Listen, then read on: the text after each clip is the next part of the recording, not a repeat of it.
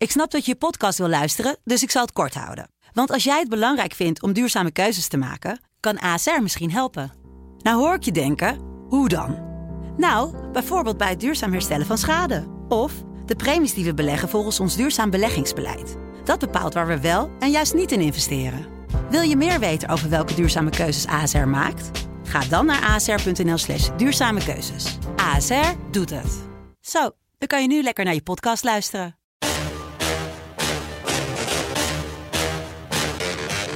Dit is Strik Privé.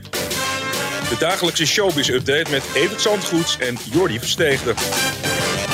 En tot zover het mooiste weekend van het jaar tot nu toe. Ja, maar nog niet de zomer van 2023. Ik vind het veelbelovend ineens hoor. Ik ben die hele verslechte, verschrikkelijke voorjaar eh, in één klap vergeten na eh, afgelopen zaterdag. Heerlijk. Zeg, je hebt nieuws meteen over Martin Garrix en Max Verstappen. Ja, die zaten in Saint-Tropez hoorde ik van vrienden. En eh, ook een bijzonder als je die tegenkomt hè? In, in het Mondaine Saint-Tropez. Dan mag ik dan altijd een, graag dat woord gebruiken, Mondaine. En ja, dat is een duur bootje wat ze hadden gecharterd om een paar, uh, een paar heerlijke dagen met elkaar te hebben. Ja, ik vind dat wel geweldig, die twee. De ene wereldkampioen in de F1, de andere wereldkampioen discjockey. Het is werkelijk, uh, ja, dat is Hollands glorie op dit moment, hè? Ja, er zijn sommige jongeren die dan in het weekend moeite hebben om, om überhaupt op een terrasje te kunnen gaan zitten, omdat ze geen geld hebben. Maar ja, ze hebben natuurlijk met z'n tweeën zoveel geld. Dat Onvoorstelbaar. Alles dat wat ze willen. Bij allebei hard ja. gegaan. En dat blijven ja, toch wel bijzondere gozers. uh, zeker zo met elkaar.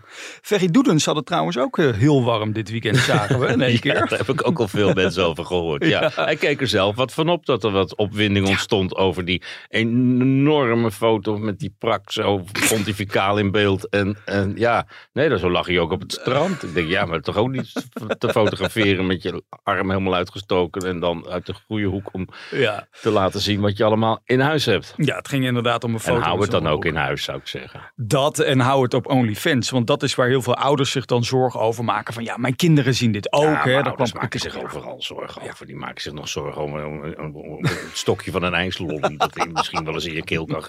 Die maar, ouders tegenwoordig die heilige koetjes, dat is echt uh, niet te doen. Maar toch, denk jij niet, hè? bedoel, ik herinner me nog steeds die ferry van goede tijden, slechte tijden, een aantal jaren geleden. Nu in één keer met dit soort content. Nou, er zit nog, wat, nog een paar hoofdstukken tussen ook ja, natuurlijk. Met afkeerklinieken en uh, weet ik veel allemaal. Dus ja, het beeld van Ferry Doelens is al uh, de laatste tijd aardig bijgesteld. Maar kost dat hem werk in de toekomst? Denk ja, ik? dat denk ik wel. Oh, ja? Ik denk toch dat OnlyFriends niet voor iedereen een aanbeveling is. En zeker bij commerciële zenders waar ook nog reclame voor en tijdens en na zo'n programma zit, dan, dan moet je toch een beetje uh, op je tellen passen als, uh, als zender. Ja, ik snap wel dat hij het doet en dat hij er lekker van binnen loopt. Dat, dat is ook. Maar de toekomstperspectief bouw je er niet mee op, denk ik. Ik denk dat het korte termijn denken is om daar heel succesvol in te zijn. En dat moet het vooral blijven doen en we zien wat schip strandt. Maar ja. Shakespeare zit er niet meer in, denk ik. en dat wilde hij zo graag. een opsteker trouwens voor Matthijs van Nieuwkerk. En dan heb ik het niet uh, over in zijn ondergoed. Qua maar, bruggetje. Ja, de man van de bruggetjes laat er nu toch eentje liggen, geloof ik. Ja, um, even naar de kijkcijfers van gisteravond. Want hij maakte zijn comeback op televisie, althans zijn stem. Ja. Uh, als voice-over van de, de docu uh, Wolf. En staat meteen met 700.000 kijkers in de top 3. Dat is toch mooi voor hem? Nou ja, het was een, een, natuurfilm over de wolf. Ik heb het gisteren toevallig laten schieten. Maar oh. ja, en het was leuk om hem weer te horen, denk ik, voor het eerst een hele lange tijd. Ja. En ja, ook al wordt er dan achter de schermen volop gewerkt aan de comeback van, van Matthijs van Nieuwkerk. Hier moeten we het voorlopig toch even mee doen, denk ik. Want ik denk dat mensen die zeggen van nou, als je een onderzoek begint, wacht dan ook het resultaat even af. Hmm. Dat die wel gelijk hebben. En dat je nu geen overhaaste beslissingen eh, moet nemen. Omdat je één keer kan terugkomen. En dat zal heus gaan gebeuren. Maar uh, ja, ik zie dat toch niet 1, 2, 3 voor het einde van het jaar uh, zijn.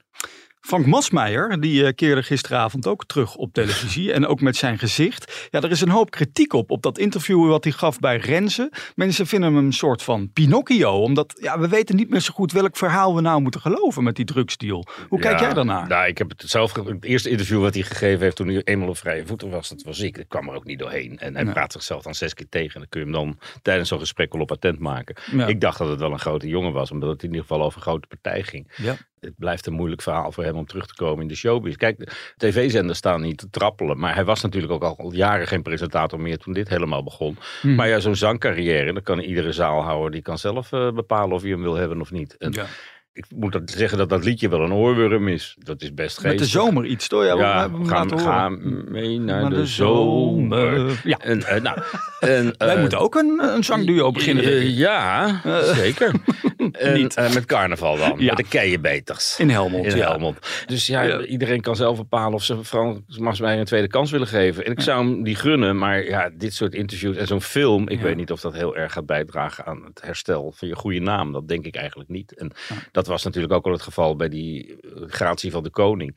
Hij dacht, nou ben ik helemaal vrijgepleit en nu eh, gaat mijn nieuwe leven beginnen. Ja. Ja, men, het is geen eh, verklaring van goed gedrag. Hij had er recht op en hij hoefde er de laatste deel van zijn straf niet uit te zitten. Maar dat was het ook. Ja. En die straf bleef staan. Even naar eh, Frans Bauer, want die zat gisteravond tegenover Frank Masmeijer bij Renze aan tafel. En eh, ja, die, die vertelde daar dat hij dus verschillende aanbiedingen heeft gehad om zijn real life soap terug op televisie te Ja, brengen. dat vind ik niet zo gek, want er is hier, hier en daar wel armoede. En iedereen zoekt natuurlijk naar de formule. En de bouwers zijn in het verleden wel een succes geweest. Dus ik kan me voorstellen dat alle omroepen die daar iets in zien, dat zich ook inmiddels wel ge- gemeld hebben. Ja. Nadat eh, Frank en Frans Oh, en, ja. en zijn gezin zeiden ervoor open te staan op de jongste zoon na. Dus eh, ja, het zal heus wel ergens terugkeren. En dan is het alleen eh, een kwestie van wie betaalt het meest. Ja, en eh, gisteren zei Frans, ja, ik weet het zelf nog niet, maar ik las net weer bij Yvonne Kolderweijer, die zei van, nou, de contracten zijn zelfs al getekend met een producent. Dus het schijnt al in een veel verder stadium te zijn, als we haar moeten geloven. Dus ik ben heel benieuwd welke producent dan. En denk je dan bij RTL 4 eventueel, of bij, bij de Tros, waar zou het het beste passen? Nou, het zal wel een combinatie met Videoland wel weer zijn. Daar Ja. zit het meeste geld. En, en, en als SBS zich boos maakt. Ja. En ze hebben nog geld over na eh, het vastleggen van VI-mannen voor langere tijd. Dan zou het ook heel goed daar kunnen. En in het verleden is het geweest. Ja, ik denk niet dat die daar tegenop kunnen bieden. Linda de Mol dan nog even tot slot. Die- Heeft een nieuwe hond. Twee zelfs. Nou, eh, ik heb de namen zelfs even opgeschreven. Molly en Lulu. Lulu. Lulu, ja, ja. al wat schattig. Maar ze werden dit weekend uitgelaten. En dat is opvallend door Jeroen Rietberg. Die dus zelf ook weer eens uitgelaten werd. Want die hebben we ook niet heel veel gezien. Ja, het is, Ja. ja. ja, ja, ja, ze heeft in februari, toen ze in Parijs gespot was op een terras met Jeroen, gezegd dat ze samen nog wat uit te zoeken hebben. En daar zijn Ja. ze kennelijk nog steeds mee bezig. En eh, ja, nou ja, ze laten elkaar niet los, dat is duidelijk. Nou moet ik ook zeggen dat Jeroen zijn studio heeft op dat terrein waar Linda woont. Mhm. Dus hij kan ook gewoon eh, in zijn studio bezig zijn geweest en de honden even uitgelaten hebben, omdat Linda niet thuis was. Ja, Dat weten we niet precies. Maar hij komt er in ieder geval nog over de vloer. En daarboven hangt natuurlijk die rechtszaak die later dit jaar gaat eh, komen. Ja, heel benieuwd wanneer dat allemaal gaat gebeuren. En Linda dus dit weekend ook weer terug op de rode loper. Ze gaf geen interviews. Hè. Ze liep de pers mooi voorbij. Dat zag je ook. Dat vind ik dan wel. En dan loop je wel over een loper.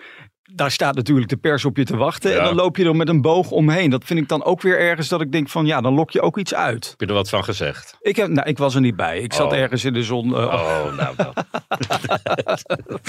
Wij zijn er weer doorheen voor deze maandag met een kleine zonnesteek. Maar ik vond het hartstikke gezellig weer. Ik ook hoor. En Ja. morgen om 12 uur, wat zijn, ja, Zijn we er dan weer? wat mij betreft wel.